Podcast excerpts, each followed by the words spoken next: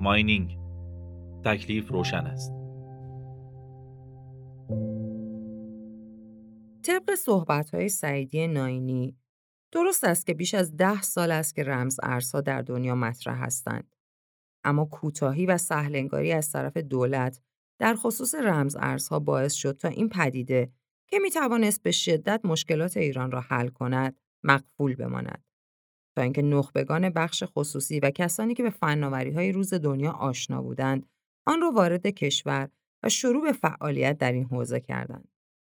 به گفته سعیدی ناینی بعد از به رسمیت شناخته شدن صنعت ماینینگ نوع های وزارت نیرو نیز تغییر شکل دادند و به سمت تغییر نرخ های انرژی رفتند. این در حالی است که عقیده او اگر حوزه ماینینگ یک صنعت است، در نتیجه باید تعرفه صنعتی نیز داشته باشد.